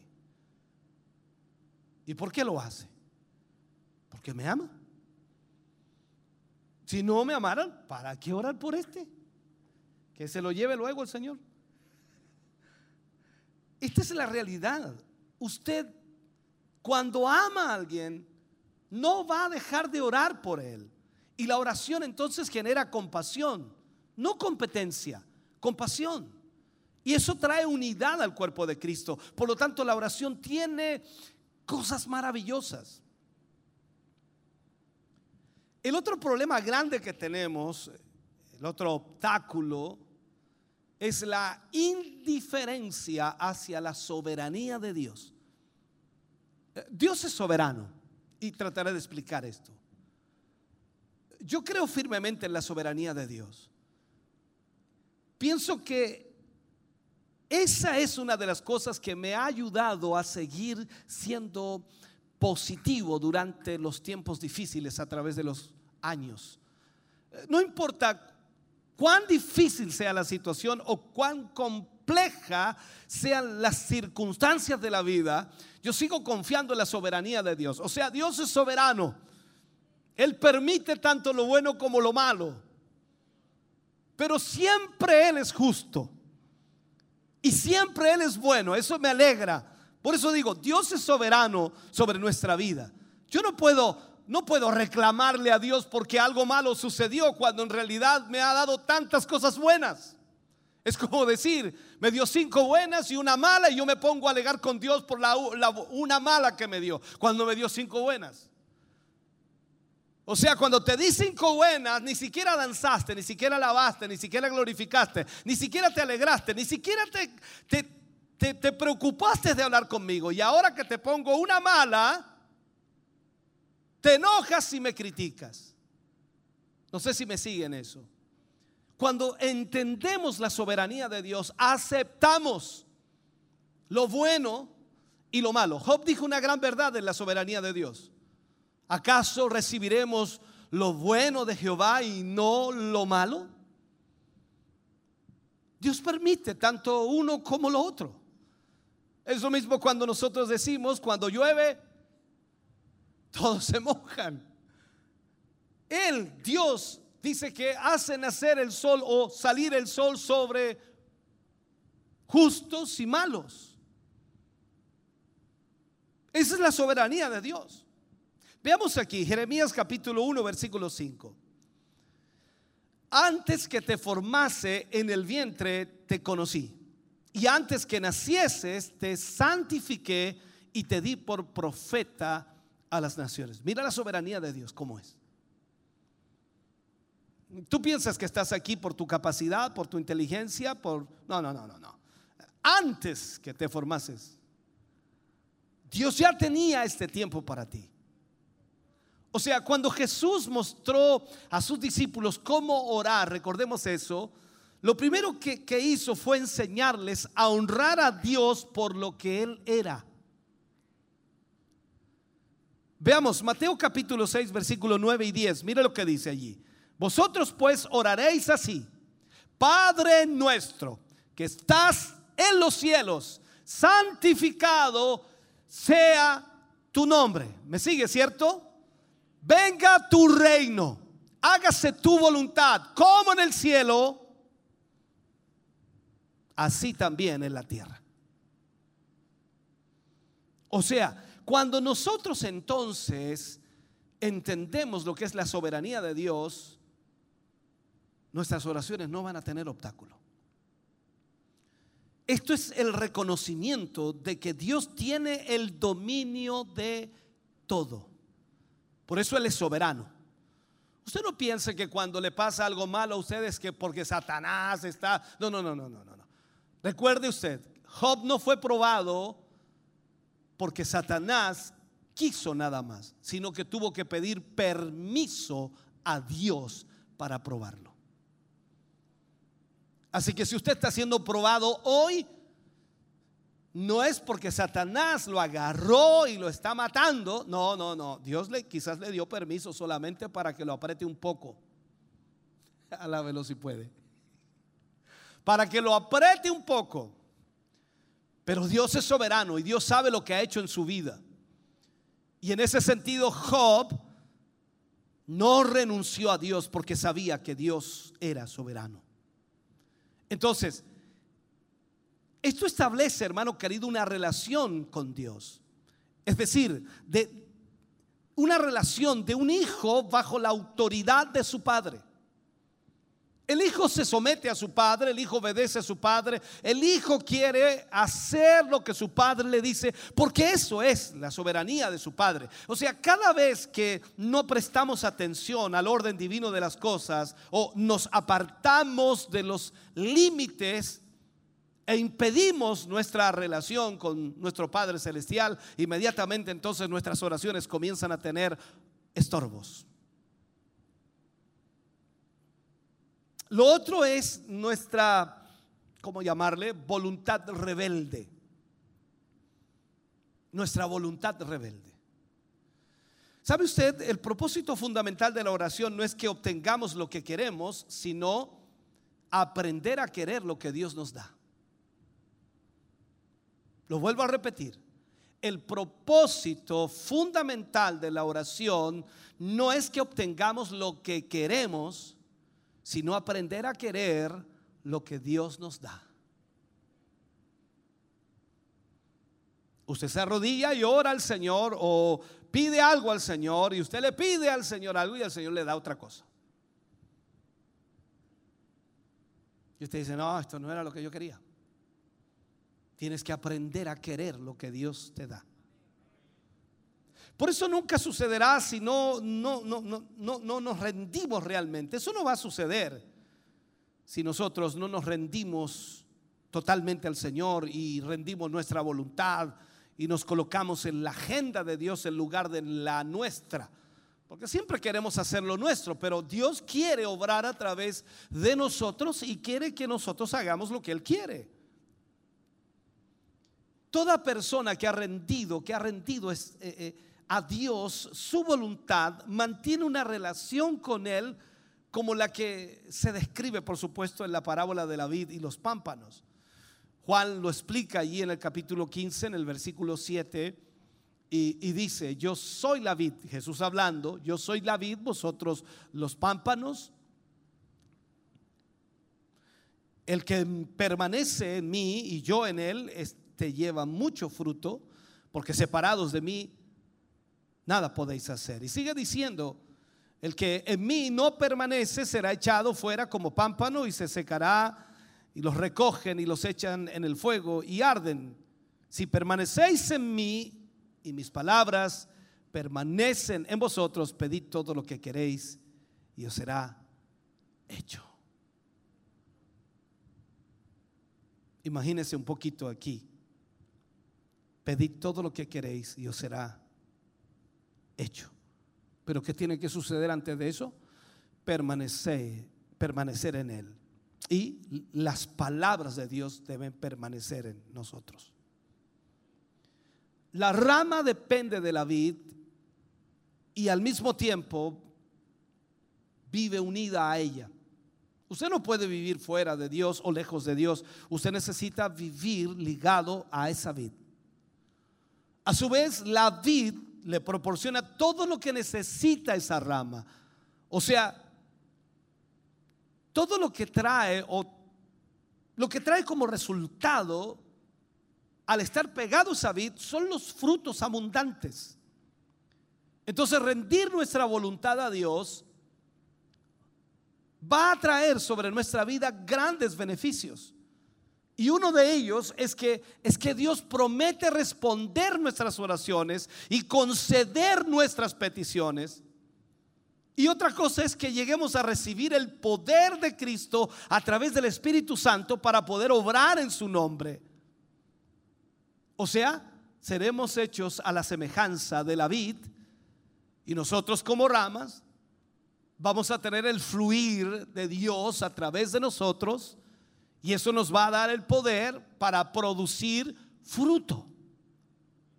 Entonces, el desarrollo de una vida de oración eficaz depende de la continuidad en mantener con Dios las relaciones fuertes, las relaciones que Dios ha provisto para nosotros. O sea, en este sentido tenemos que alejarnos del pecado, de la desobediencia y nosotros tener una relación fuerte con Dios. Si luchamos por la justicia y confesamos nuestros errores, podemos entonces permanecer cerca de Dios, estar en una comunión con el Señor. Sin embargo, mantener nuestras relaciones con Él es un proceso continuo. No es que hoy día usted está bien y mañana mal. Usted tiene que estar continuamente bien con Dios, en una buena relación con Dios. El otro problema que obstaculiza nuestras oraciones es las discordias en el hogar. Hoy creo que no vino nadie de esos, ¿no? Las discordias en el hogar, los problemas, los conflictos en el hogar. A esto le podríamos llamar nosotros, es algo definitivo, es un impedimento para la oración. Las discusiones, los pleitos, los celos, las contiendas, las peleas, en fin. ¿Cómo se puede orar así, no? Teniendo esos conflictos. Pedro menciona específicamente esto como un estorbo a las oraciones de un esposo cuya actitud hacia su esposa es menos que bondadosa. Por eso Pedro en el capítulo 3, versículo 7 de primera de Pedro dice: vosotros maridos igualmente vivid con ella sabiamente, dando honor a la mujer como a vaso más frágil y como a coherederas de la gracia de la vida, para que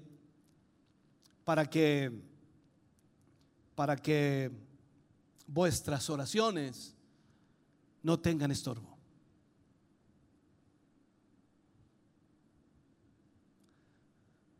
Ahora, donde hay serios conflictos en las relaciones familiares y para peor, la cabeza del hogar no está demostrando las actitudes que Pedro está mencionando aquí, su oración y su comunicación con Dios es seriamente dañada, es seriamente obstruida. De igual manera, las esposas deben seguir los principios bíblicos de sumisión al liderazgo también de su esposo. Y si quieren que sus oraciones no sean obstaculizadas, deben cumplir también con la palabra de Dios. O sea, cada uno de nosotros, ya sea el esposo o la esposa e incluso los hijos, deben sujetarse a lo que Dios ha establecido para que nuestras oraciones no tengan estorbo. Déjeme terminar con esto. David, de acuerdo a la escritura, dice que era un hombre de acuerdo o conforme al corazón de Dios. Él mantuvo una de las mejores relaciones con él en toda la Biblia. Cuando usted lee la Biblia en forma general, David es el ejemplo perfecto de una relación con Dios. Y en el Salmo 139, versículos 23 y 24, David exclama y dice: examíname, oh Dios, y conoce mi corazón. Pruébame y conoce mis pensamientos, y ve si hay en mí camino de perversidad, y guíame en el camino eterno.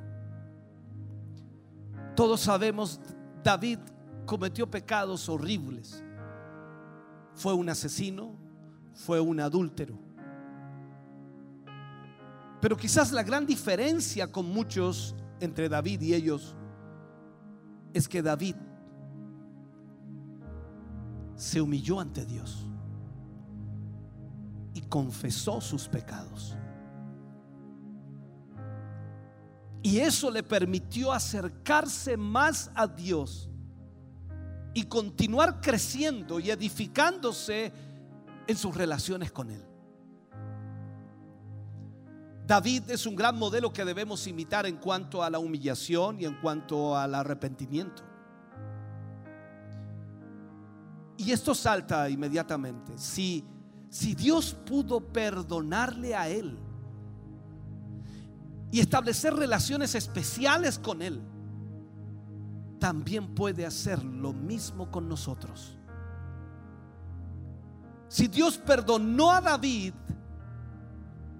que siendo un asesino y un adúltero se arrepintió, pidió perdón, ¿cuánto más con nosotros? Si somos fieles, Dios nos acercará a Él y Él contestará nuestras oraciones. Vuelvo a insistir, David tenía una relación con Dios. ¿Y sabes cuál era el secreto de David? La intimidad con Dios, la oración sincera, la oración honesta, esa confianza, esa cercanía que tenía con su creador. David no le ocultaba nada. Por eso tú ves ahí en los escritos, en los salmos, cuando él confiesa su pecado ante Dios, esa confianza que lo llevaba a no ocultar nada delante de él, demostrarse tal cual era. Él inclinaba de tal manera su corazón y se acercaba de una manera tan sincera y tan humilde que sabía que él también podía ser perdonado.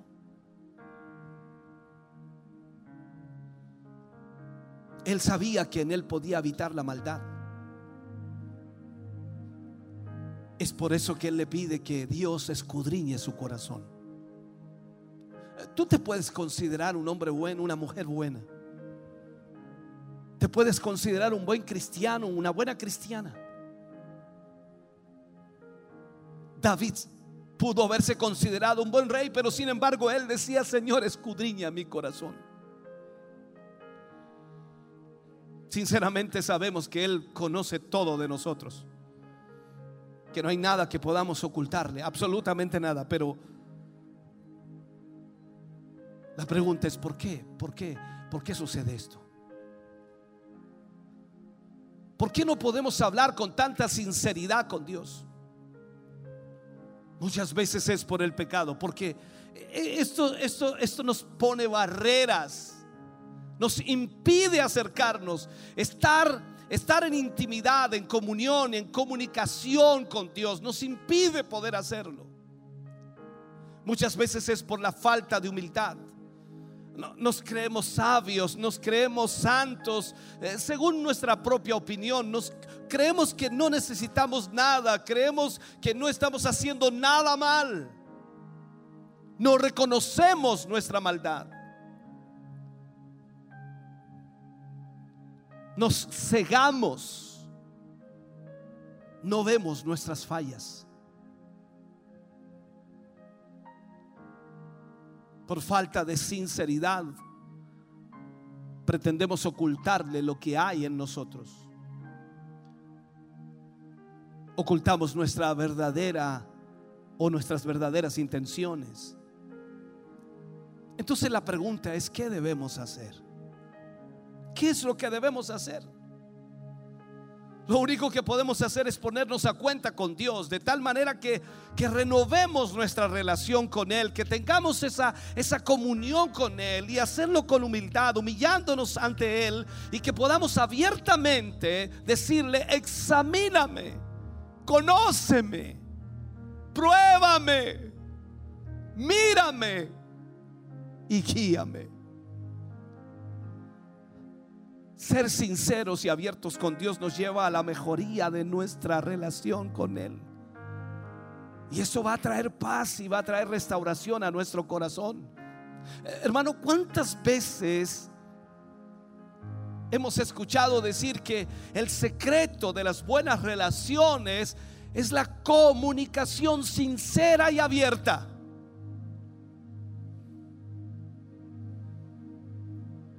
En nuestra relación con Dios, esa regla no es la excepción. Busquemos mejorar nuestra intimidad con Él. Hay cosas que hacemos que no son agradables a los ojos de Dios y no nos estamos dando cuenta. ¿Sabe? La razón por la cual debemos estar siempre en un encuentro personal con nuestro Señor Jesucristo. Debemos tener una comunión con Él constantemente. Por lo tanto, tenemos que dejarnos guiar por Dios. Tenemos que ser humildes de tal manera que le podamos decir al final de nuestra oración: Señor, guíame. Guíame por el camino eterno. Hoy más que nunca necesitamos, hermano querido, quitar los estorbos de la oración.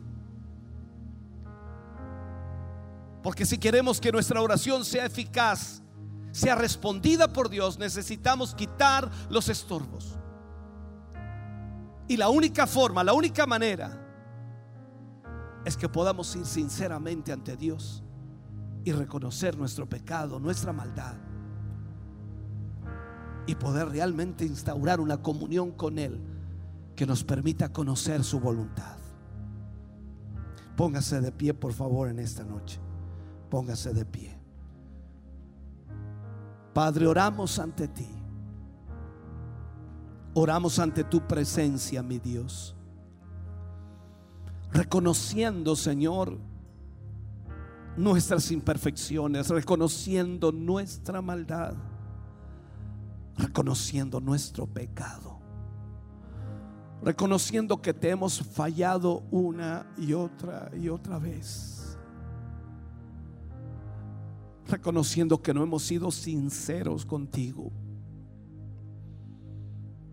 Señor, ayúdanos para que a través de esta palabra, Señor, alguna área de nuestra vida sea alcanzada y tocada, para poder, Señor, hacer tu voluntad, para poder cambiar nuestra conducta, Señor, y vivir para ti. Padre, en el nombre de Jesús, clamamos en esta hora y te rogamos, Señor, que tu Espíritu Santo, que tu presencia maravillosa obre en este lugar.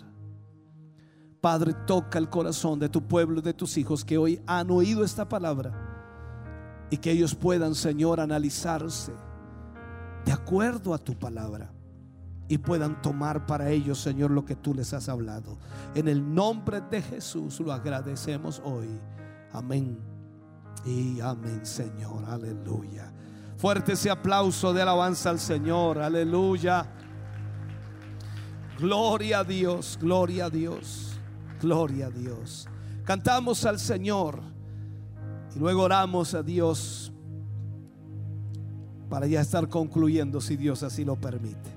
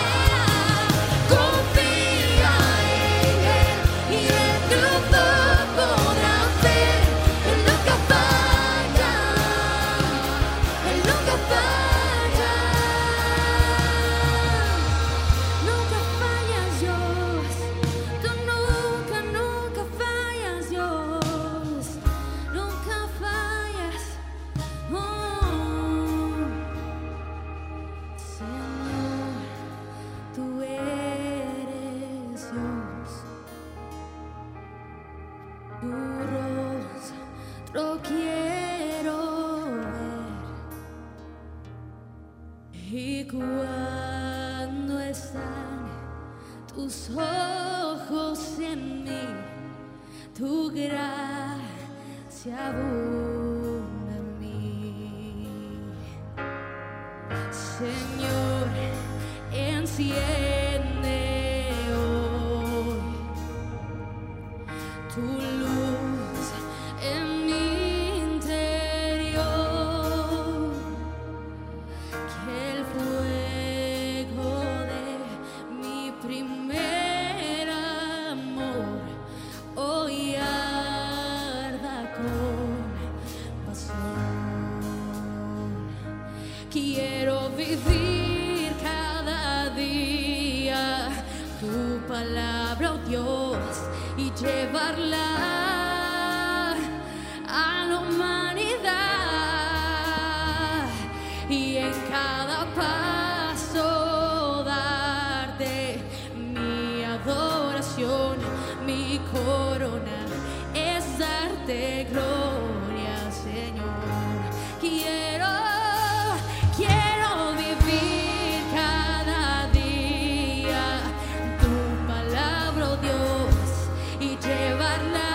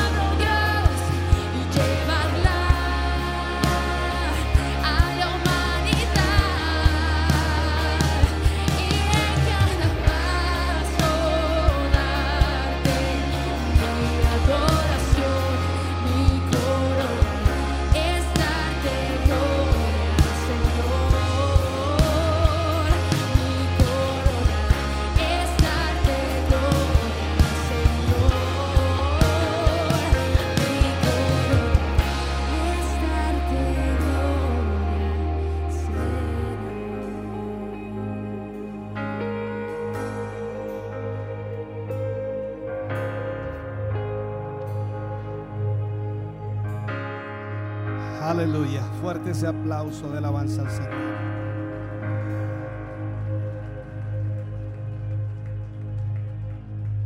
Gracias, Señor Jesús. Puede sentarse, mi hermano. Dios le bendiga. Vamos a estar retirándonos, si Dios así lo permite. Algunos avisos importantes, aunque mañana daremos todos los avisos, pero vamos a poner algunos que son importantes acá.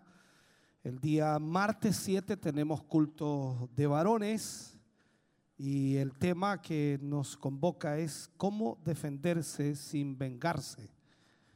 Así que todos los varones invitados para esta temática que ayuda, por supuesto, a la relación matrimonial. El día miércoles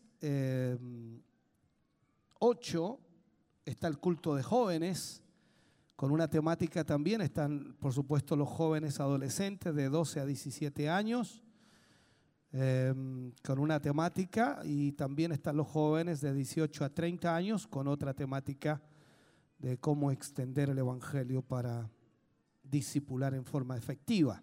Los adolescentes estarán viendo la subasta Hablemos de tu salvación.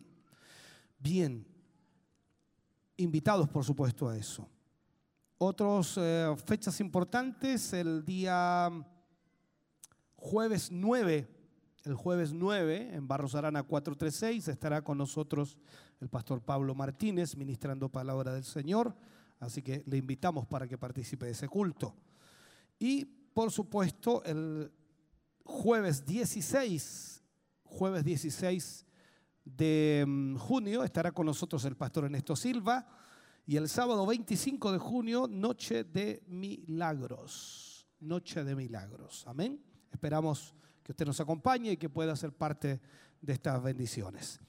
Vamos a estar orando por la familia Aroca Barra, por Emily Cifuentes Aroca, por Ricardo Cifuentes Barrera, por Isabel Zambrano, por Carmen Navarrete, por Pablo Martínez, por Cristian Salazar, por Alejandro Ahumada, por Héctor Hernández, por Luz Eladia Hernández, por hermano Luis Andrade, por el hermano Héctor Barra, por la hermana Coralía Espinosa, por Nicole Durán, por Alexia Vergara, por Gerson Vergara, por Valentina Castro, por la familia Alarcón Durán y por Sergio Palma. Vamos a orar por todas estas peticiones. Póngase de pie, oramos al Señor y también oramos para ser despedidos a nuestros hogares. Recordarles, mañana tenemos nuestro culto de celebración. Desde las 11 de la mañana seguimos con la temática del Espíritu Santo, y que por supuesto esperamos mañana que Dios nos hable, nos ministre de una forma especial.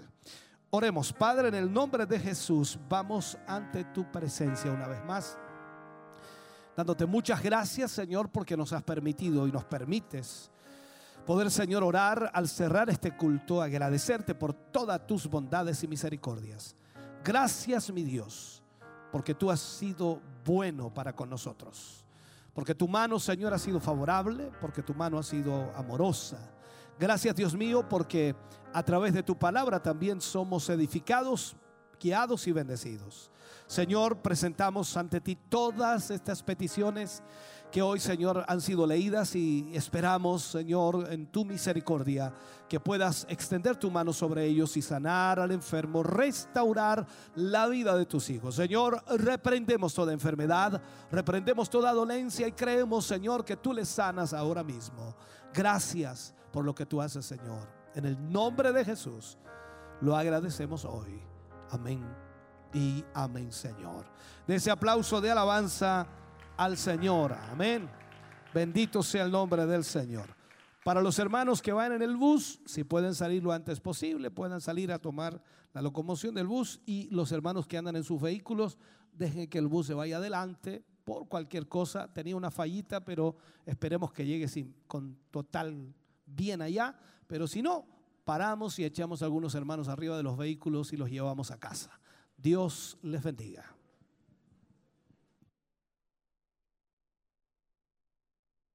Poder conocer también cuáles son esos obstáculos que están obstruyendo, ¿cierto?, esa relación, esa comunicación fluida con nuestro Dios. Así que esperamos que este mensaje haya sido una bendición para su vida y que por supuesto también Dios pueda seguir ahí ministrando su corazón durante la noche y durante los siguientes días. Recuerde que el día de mañana tenemos el culto de celebración a las 11 de la mañana para que usted también pueda llegar y pueda congregarse junto a nosotros acá en el Templo Corporativo Siloé. Y por supuesto el día martes, como lo habíamos avisado también, el culto ahí de varones, donde todos los hermanos están cordialmente invitados a participar y a poder estar congregándose allá en el Templo Siloé y recibir una hermosa palabra del Señor que bendice también sus vidas en esta serie que ellos tienen de Hombre Integral y que estarán tocando el tema Cómo defenderme sin vengarme. Así que recuerda entonces, martes 7 de junio, culto de varones para que todos puedan estar asistiendo. Y nosotros estamos muy contentos por cada uno de nuestros hermanos quienes han estado en la sintonía, nuestro hermano César, nuestro hermano Pedro, nuestro hermano Ángel, nuestra hermana Nicole, nuestra hermana Elena, nuestro hermano Nelson, nuestro hermano Alvar Urra, Ani Alarcón, Luis Recabarren, Cecilia Imas, Pierre Michel, Luis Labrín, todos un saludo para cada uno de ustedes. Gracias por estar en nuestra sintonía, por comentarnos ahí, por dejarnos sus saludos y por estar también atentos a la transmisión. Y de esta forma nosotros ya nos despedimos a nombre de todo el equipo de RCN. Agradecemos su sintonía y por supuesto les dejamos cordialmente invitados para el día de mañana a la transmisión nuevamente del culto de celebración a partir de las 11 de la mañana. Que tengan una muy buena noche, que Dios les bendiga grandemente.